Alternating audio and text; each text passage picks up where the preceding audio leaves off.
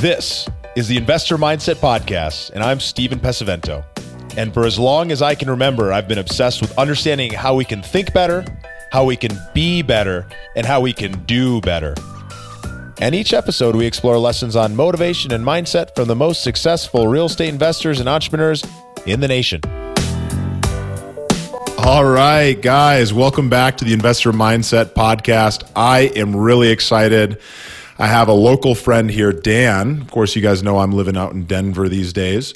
And uh, Dan is a badass real estate agent and broker and investor and is doing a lot of really cool things. So thanks for being with us, Dan. Yeah, of course. Thanks for having me on today. Awesome. So Dan Mackin is a full-time real estate broker in the Denver market and invests in the Denver market right here. A lot of good lessons learned we're going to talk about. Uh, runs a huge meetup called the Badass Real Estate Investor Meetup. And how many people are going to that every month? Hundreds? Yeah, we're getting for each meeting we're getting usually 100 plus now for the main groups. It's absolutely incredible. Love going there. Always good people there. Uh, he works with his partner Anson Young on that. Also a big Denver real estate guy. Uh, he also runs the Millennial Real Estate Investor Podcast, which has been growing like crazy. And if you go back, I am on an earlier episode, which was definitely a lot of fun. And uh, I definitely recommend checking that out. Grateful to have you here. Grateful to be able to dive into some stuff with you. Are you ready? Oh, definitely.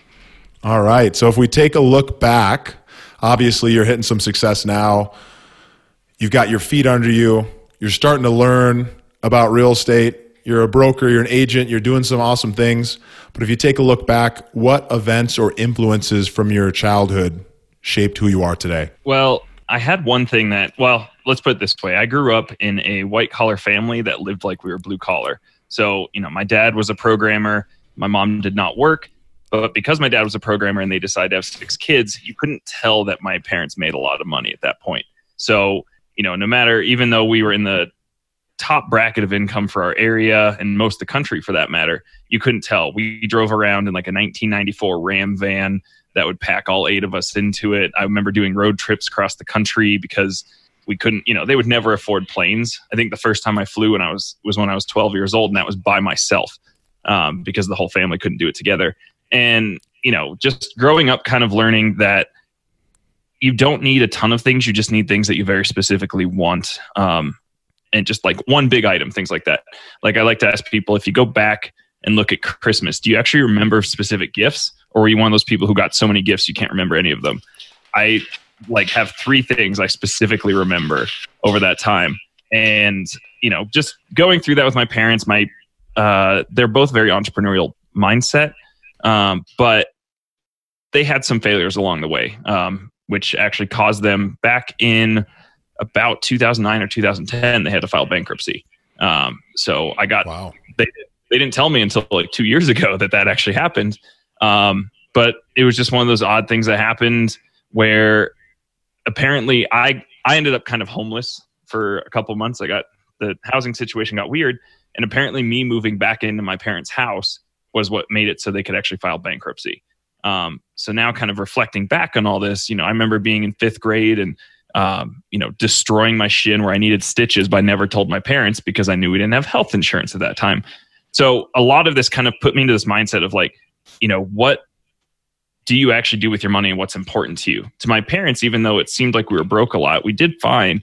And it was just a thing where their priority was having a big family and having a lot of that love around them for that. Um, it wasn't about having a big house, having all these different things. And so that's kind of manipulated my mindset into how I feel today about what I'm pursuing and, you know, how I look at life in general. That's incredible. Like, how do you think that experience has shaped what you're focused on and what you're doing today in your day to day career? Well, as I've progressed, it's made me consider things more in terms of what I'm truly desiring. You know, there's a lot of folks who are looking at like, I want to make a ton of cash. I want to make all these different, you know, huge goals. And I've realized that as time has gone on, I have fairly simple wants and desires. Like they're they're pretty straightforward. I really enjoy riding my bike. I really enjoy hanging out with my family. I like the outdoors. And a lot of those things aren't that expensive, really, when it comes down to it. You know, uh, my wife has this thing where she's like, we need to go do all these activities. It's like, no, let's just go to the park and hang out and do that. And I'm completely content doing those things. do I have some expensive tastes? Yeah, it used to be cars.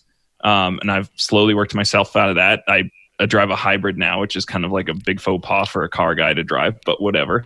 Um, but I've moved my way down to where like my expensive things now are bikes. I have, you know, I ride cargo bikes for anybody who's out there. So I'm one of the weirder real estate agents who's not driving around in a Mercedes. But, you know, locally, I get to ride around on my bike. I did a thousand miles just locally last year on my bicycle and it worked great. So, just in general, it's kind of made me really consider just each thing I'm purchasing. And admittedly, years ago, I wasn't considering it, but now that I've gotten older and actually am reflecting on what I want my life to be, um, it's it's made me realize how much simpler things can be, where I'm still completely content. Absolutely, absolutely. I I can relate a lot to your your upbringing. I mean, we didn't grow up bottom of the the the totem pole completely, but we had some pretty pretty rough beginnings. But what's so interesting about that is it teaches you so much, and usually it can be directly linked to people's drive. And for you, it sounds like what it did for you is it, it showed you what you really appreciate. And now you have a wife and kids, and you're building a career. You know, that could have driven you one direction where all you do is care about money and and trying to not ever live in that situation again. But it's actually brought you to to a happier place uh, not that money's not happy, but it's brought you to a happier place where you, it sounds like you really appreciate the day to day life. I do. And that's one thing I think a lot of people miss is they're so stuck on whatever this big goal is that they're not like everybody who's trying to reach this big goal, a lot of them aren't enjoying the day to day. And they're always like anybody who's like planning for retirement at 65, that just sounds boring as hell. Why would I want to wait or work for 40 years to make my life enjoyable at that point? I want to be able to enjoy it now and set it up where I'm stable enough that I can enjoy it then as well. Yeah, absolutely. Absolutely. You know, I'm definitely a grinder. I like to work really, really hard, but life's about enjoyment. You got to have, you got to take those breaks. It's a good reminder to do that. So tell us a little bit about what your primary focus is on the career front. I know you're a broker, you've done a little bit of investing and, and you're helping folks find investment properties. Tell us a little bit about, about that. Yeah. So as you said, I'm full time in the broker thing. I'm coming up on my finishing up my fourth year um, in doing that. And admittedly, like the broker thing is fun to do. Um, I work with about half investors and half just your typical homeowner who want pretty houses and their perfect thing and all that. I, I admittedly have found it to be a bit difficult um, to work with the regular homeowner sometimes because my mindset has changed so much to more of a thing of um, true needs and very specific things versus like grand visions of what you should have to compare yourself to the neighbors. And it's made me kind of have to reflect on, you know, other people's desires aren't mine. And so I've had a couple moments where I've had to just stop because I realized that they're not me. They have different ideas of what they want.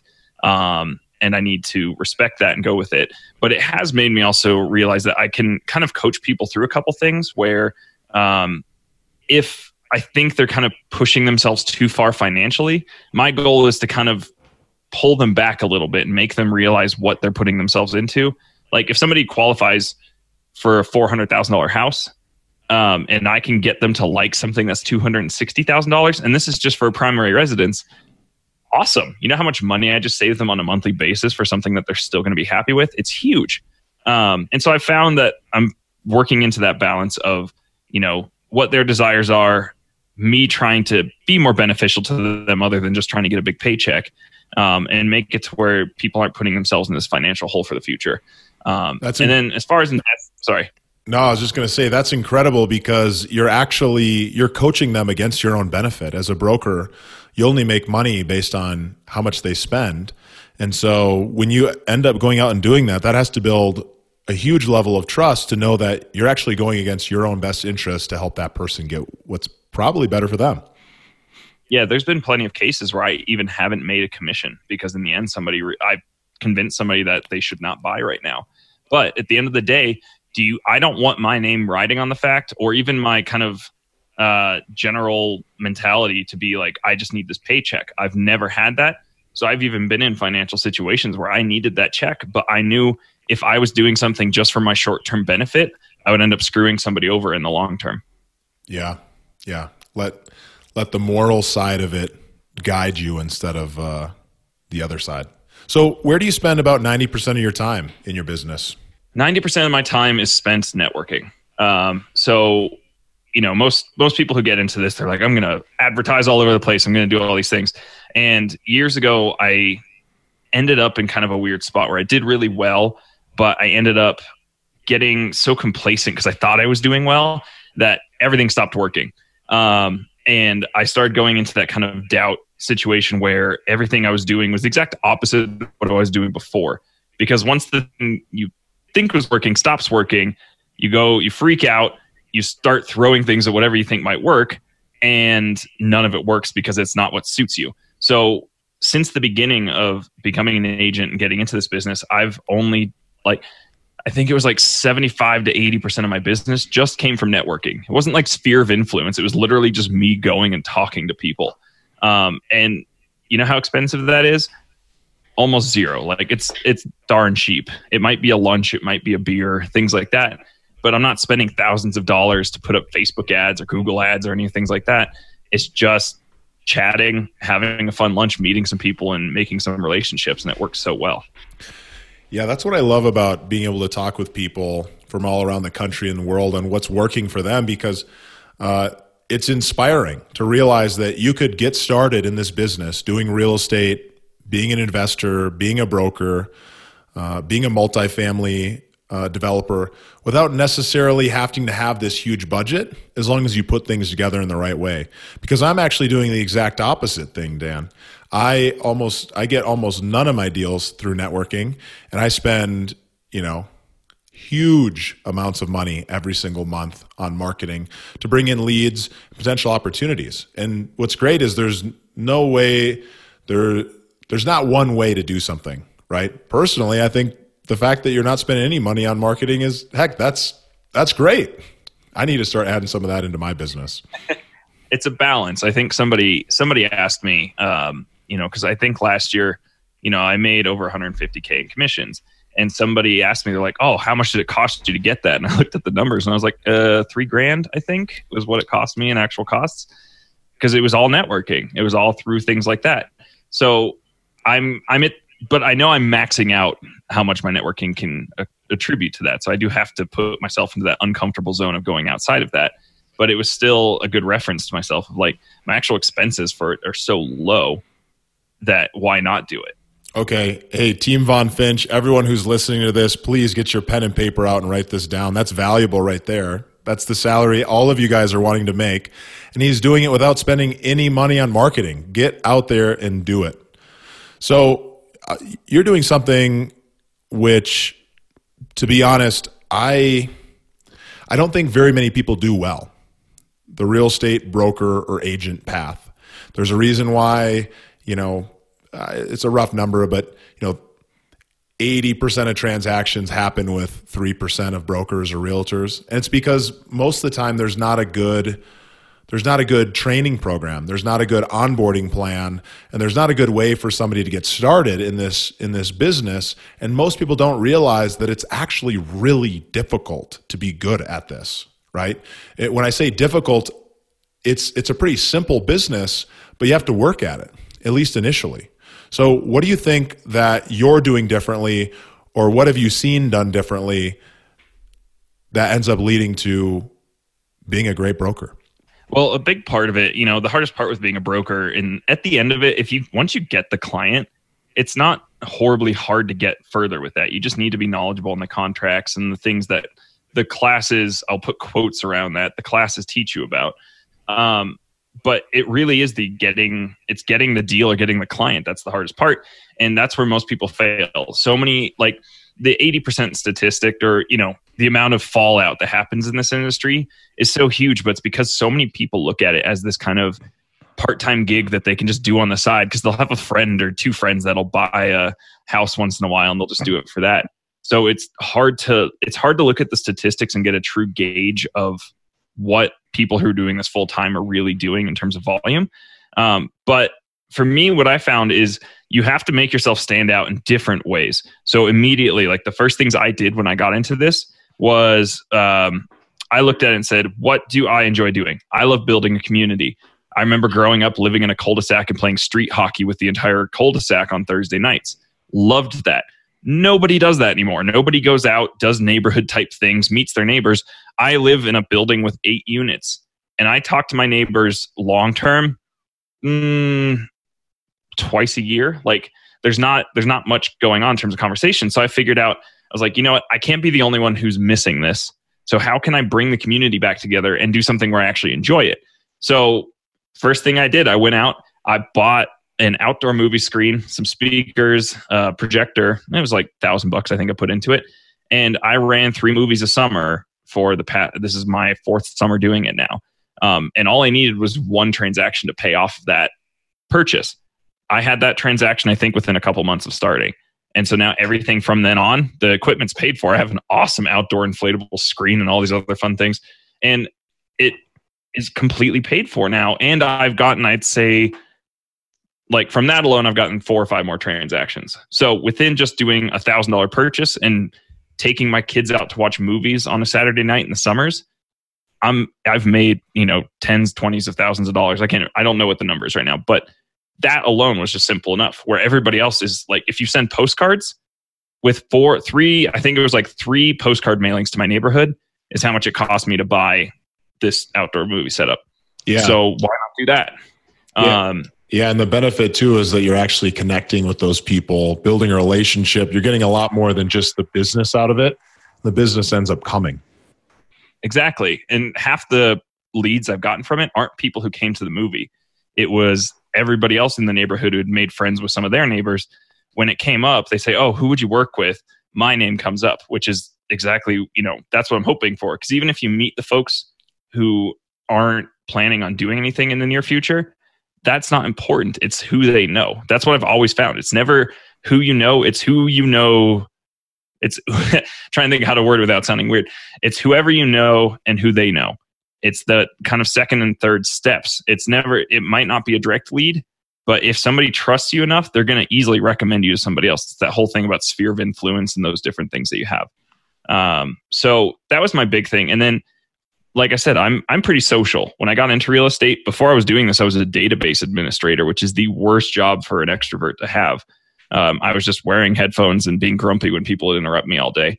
And so when I got into this, I was like, I want to do something that makes me more social and I can get out and try to utilize that. So that's when I started the meetup group. I started that just about four years ago as well. Like the day I got my license, I posted the first meetup uh, for like a month later because I figured, you know what, I'm going to do it, go for it. I love first that. time First time, 18 people showed up. And as we've said now, we're up to, you know, a couple hundred people a month, depending on what we're looking at. That's amazing. That's amazing. So it sounds like things are going really good on that front. You're building a lot of good relationships, which I think is key to happiness, key to living a good life is the connections that you have. So on a on a different note, we've all ran into some challenges along the way. How do you how do you deal with when somebody else in your life that you really care a lot about is going through a time where their mindset just isn't right. You know, they're not they're not thinking the way that you're thinking, and you're going through a really tough time. Because uh, it sounds like you know you you ran into that at one point. You mind telling us a little yeah. bit about that? Yeah, I actually did. So about about a year ago. So it actually kicked off around. Let's see, and a year ago is when we finally started getting out of it. But basically, um, when I had my second child, or my wife and I had our second child, um, I decided about two months after that, after our daughter was born, to take a trip to a conference called FinCon down in Texas. It was my first time going, and I was super excited. And I just, I think I was just in my own world. I wasn't caring as much about her as I should have. But the problem was when I left, it actually triggered her into really deep bout of depression for the next six months. And it's hard to recognize depression from the outside. I think so many people just think it's something that people make up because they're not happy with their lives or whatever. But this was legitimate problems where she was saying things that if a sane person had said that, like somebody who was in their right mind had said that, they would be put in jail. Like just things that you don't realize that you're losing the person that was there. Um, and so what happened was all of a sudden, you know, for six months, things got worse and worse and worse. Where I was at the point where if you ever think about divorce, you need to real like you need to really reflect on why you're looking at that as an option as something that you'd even want to do. And that thought started popping into my head. But the day that that thought popped up, that was when I realized something needed to change. you know, my parents were asking me like, you know, is your marriage more important to your child? Like, you know, which would you go for here? It it got hard. And we finally hit a point where my wife just, you know, I I don't like meds in terms of things like that. You know, like depression meds scare me, things of that sort. But we got to a point where she was so far gone that it's not like I was going to lose her anymore by putting her on those meds. And so she went on them and as the couple months went by, she finally hit this point of like coming back to herself. And it is amazing how fast that turns around. But the way I kind of look back at this is if if I didn't have kind of the general drive that I do, and like if I'm committing to something, I'm committing to it. I'm not just doing things willy nilly and saying, I'm just going to try this out. Like if I do that, I'm trying it out, but with a solid commitment to really give it my effort to see if it'll work. And when I got married, I got married quite young at 22. But when I did it, it wasn't like, yeah, I'm just going to try this out. I even, like, for anybody watching, I have a tattoo of my ring. This is not a, like, oh, I can just take this off and toss it away. And so that the tattoo actually did help me reference of this is something I committed to. My wife is somebody I committed to. Um, and I'm going to get this back to a spot it needs to be.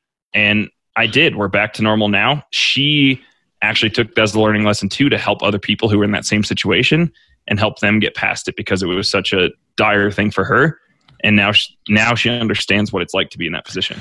So it's such a strong thing, and and the truth be told, a lot of people deal with times where you know their mindset isn't right. A lot of that, some of it's chemical, and some of it is just that you start believing a certain set of beliefs, right? And it really throws you off.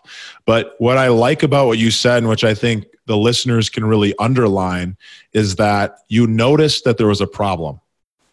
So you felt some pain. You thought to yourself, hey, hmm, something's not right here. I'm considering exiting this situation. I'm considering leaving, dealing with this pain anymore, and trying to find another another out, another route to go, which is just a tool. It's a tool that signal to you, hey, something's off. Let's go figure out what it is.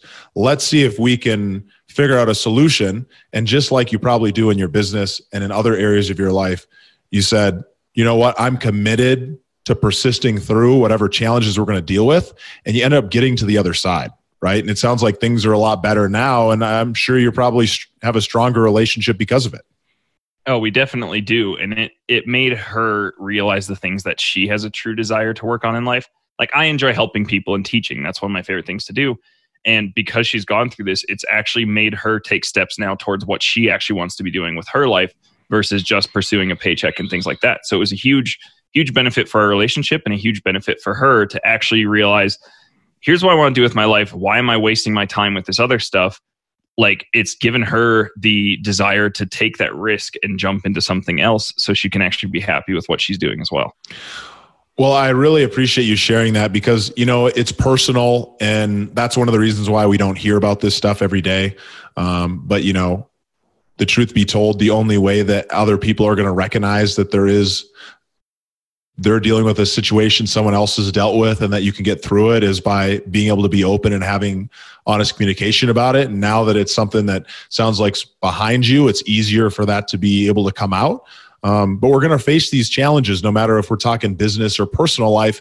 And frankly, if there's problems in your personal life, that's going to affect your business way more than yep. if you have some deal that falls through. Believe me, um, I've seen it happen with uh, with partners, with employees, with team members, and with myself. If something's wrong on the personal side, it starts eating its way into the business and you gotta you gotta solve that problem when it comes right up. Exactly. It's you just have to approach it and not if you just give up on it you know there's a certain point where yeah maybe you should take a step back and it might not be the right thing especially with business but you have to put some effort in to try to fix it because there's going to be speed bumps along the way. Some are just a lot bigger than others and you need to reflect on each one and actually see where the best steps are that you need to take.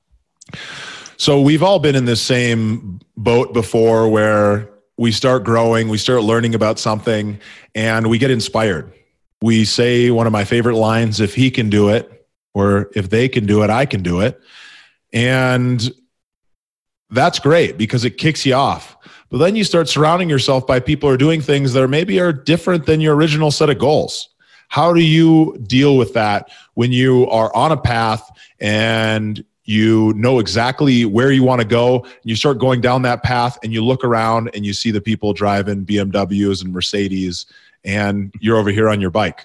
I I've realized it just comes down to uh, you know constantly reflecting on why you're pursuing what you're pursuing.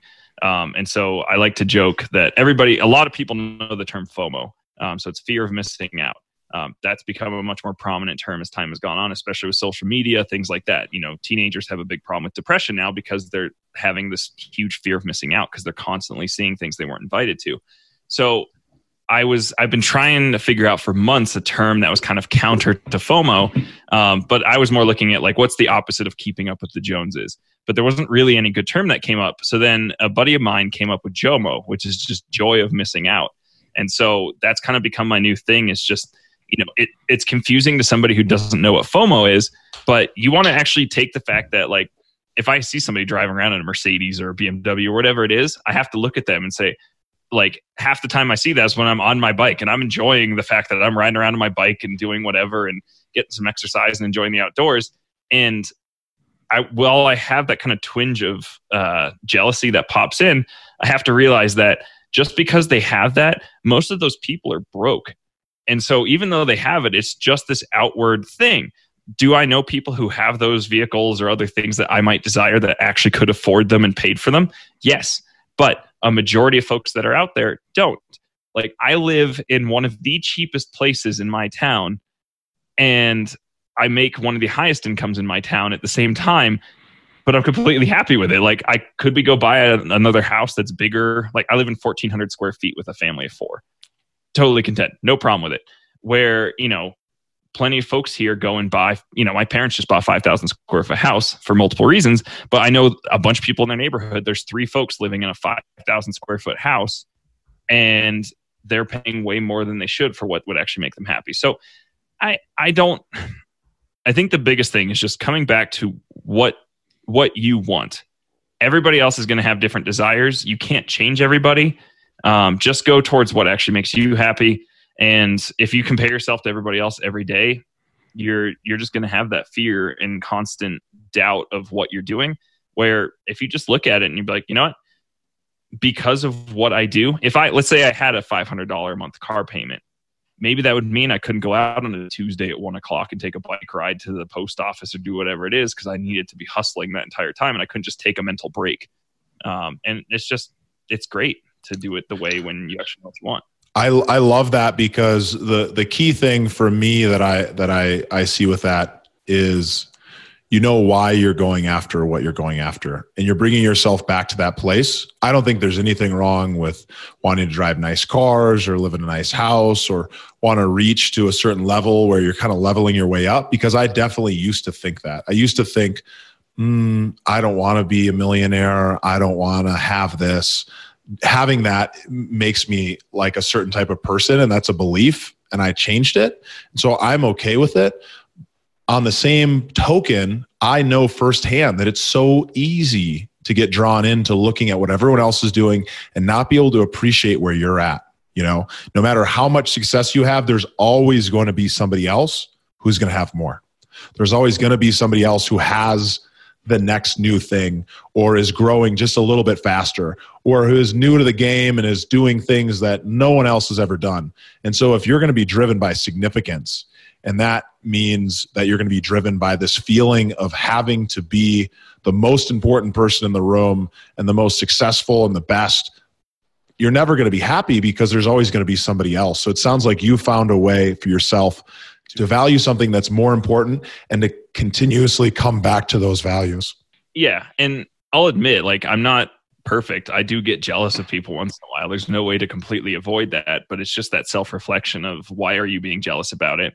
And reflecting on the fact that is it something like in the long term, if I ever get to the point where I am making enough or I have enough set up where I could have a nicer car, hell yeah, I'm going to get a nicer car, but it's because I, I actually enjoy having them for a different reason versus just showing them off like from the from 15 years old i've been working on cars. Even now i could take my car to a mechanic for some things but i actually enjoy tinkering around with it and messing with it. So you know there's i look at different things and have just found that you know like you said i'm doing things for what i want to do. Do i get jealous? Yes. But at the end of the day, I know that if I strive and do the right things, that I can get the things I want down the road. Absolutely. Absolutely. I mean, if you're going to be driven by what other people want, you're never going to be happy. I just got a new car and it's great and I love it and it's sexy and it's fast and it's a plug-in hybrid. And yeah, it it was expensive, but it feels good because it's what I wanted and it's not because it's what other people wanted because I could definitely look at plenty of other investors that I know who are driving R8s, Ferraris, who have multiple cars, multiple houses. They got this. There's always somebody who's going to have something that's just a level up, but you just got to appreciate where you're at. And if you want something, find a way to go make it happen. Exactly. Just look at every, like, take everybody else and go, that's awesome. I'm fine still, though.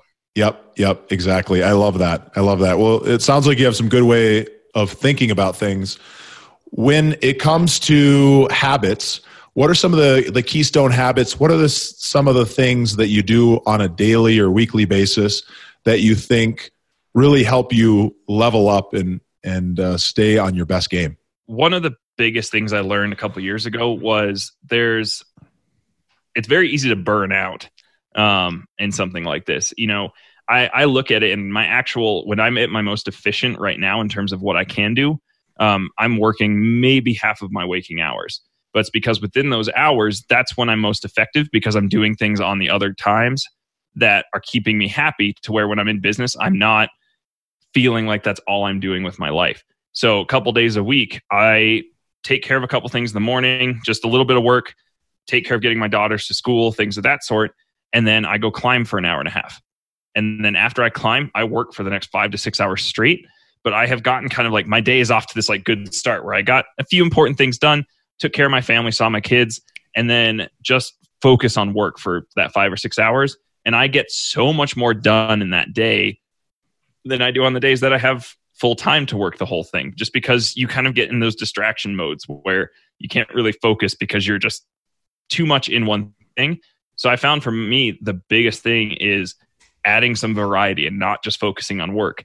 Even for, um, you know, when I, I had an issue a couple years ago where all I did was like business books and business podcasts and everything like that. And that was the whole point where I got complacent. And I literally went from doing two transactions a month to nothing for six months. I literally made no paycheck for six months. Not that I wasn't out there working, making offers, doing things that sort, but literally I just put myself into this horrible situation because all I was focusing on was business. There was nothing else I was focusing on. And so as I learned what was happening there and pulled myself out of it, I stopped doing all of those things to the point of figuring out, you know, what is actually driving me forward versus trying to that whole thing of like reaching perfection in somebody else's eyes. Like I tried doing the miracle morning, which I know a bunch of people have done. Horrible for me. Does not work for me at all. But it's because I realized that's not my mindset. And the whole time I wasn't doing it, I was kind of getting in a weird mental state because it's like, oh, I'm not doing what all the best people in the world are doing. I realized it doesn't it doesn't work for me. Um, so it was just kind of coming back to that thing of you know now if i listen to audiobooks i might listen to a business book every third book or something. But in between i'll listen to something nonfiction that works my brain. I'll listen to fiction just because it puts you into a different world but that lets you go over different things without it having to be relevant to your day-to-day life. It just makes you think on different items where if life is all about business it's very hard to keep going and you honestly become really boring to talk to for other people Absolutely. The key the key there of course is learn what works for you. Because somebody might be able to put everything that they have into reading business books and that's what really gets them fired up and excited and revved up and they're just they're just on fire. And for you that that's that's not what works and so i i, yeah, I like to see that that great example so now we're at we're at the end of uh, the show here we're in the we have the growth rapid fire questions, which aren't so rapid. Uh, let's let's knock out these next three together. Okay. What's a book that's impacted your life the most, or one that you're the most excited about right now? So the the book I'm most excited about lately it's it's nonfiction. It's written by a couple different professors. Um, it's called The Coddling of the American Mind, um, and what it goes into is something. It's basically a lot of us know about different things that have been ha- happening on college campuses lately where there's uproar about somebody just having a different opinion from you which anytime you're in business or whatever it may be, those differing opinions are what make you actually grow. You know, having somebody fight what you say or not fight, but just debate it and give you other perspectives on it is a big part of progressing in general. Um, and so the book goes through why this is happening, um, what's causing it, and what people are trying to do to go against that to bring it back to where people can actually have civilized conversations with folks and it's not becoming this you know one side completely hates the other side and there's no middle ground.